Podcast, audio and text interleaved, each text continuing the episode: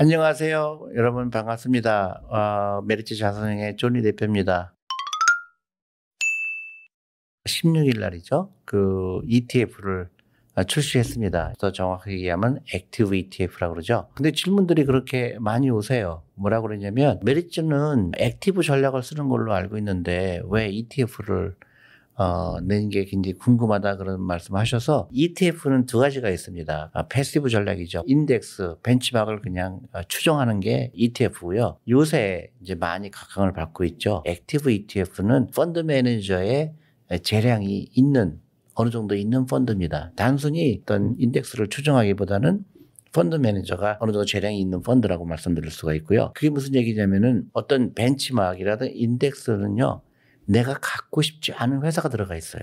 벤치마크보다 내가 더 추가 수익을 내는 거죠. 그걸 알파라고 그럽니다. 그래서 그 알파를 내기 위해서는 내 펀드 안에 내가 갖고 싶지 않은 회사를 덜어낼 수 있는 재량이 필요하거든요. 그래서 active ETF는 어, 그런 매니저의 재량이 있기 때문에 저희가 아, 출시를 한 거고요. 또 하나는 퇴직연금, 그 다음에 ISA 계좌에서 내가 회, 다니는 회사의 사업자가 우리 메리츠의 상품을 선반에 올려놔야 근로자들이 선택을 할 수가 있거든요. DC형인 경우에 퇴직연금을 관리하는 사업자가 메리츠 펀드가 없는 경우가 있어요. 그랬을 경우에 active ETF는 그런 허들을 다 무너뜨릴 수가 있는 거예요. 내 사업자가 증권회사인 경우에 시장에서 active ETF를 구입할 수가 있는 겁니다. 그래서 그게 저는 굉장히 큰 어, 장점이라고 볼 수가 있고요. 저희가 이제 두 가지를 냈습니다. 근데 이제 각 회사마다 ETF를 했을 때 그 이름을 줘요. 회사마다 그 이름을 짓는데 저희는 MASTER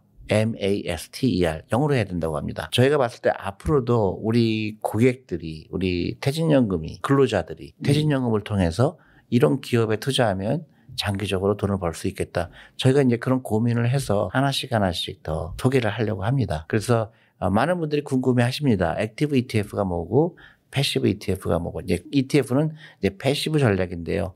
active ETF라는 게 지금 나오기 시작했고 그게 큰 시장이 될 거라고 저는 생각합니다. 왜냐하면 한국의 퇴직연금이 잠자는 돈이 많거든요. 200조 가량의 돈이 원금 보장형에 머물고 있다는 사실이 굉장히 잘못된 거라고 저는 개인적으로 생각합니다. 그런 돈들이 이제 주식시장에 들어올 수 있는 계기를 만든 게 이 active ETF가 되지 않을까 그렇게 생각합니다.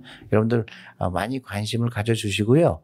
어, 저희 회사의 이름은 메스터 시리즈입니다. 감사합니다.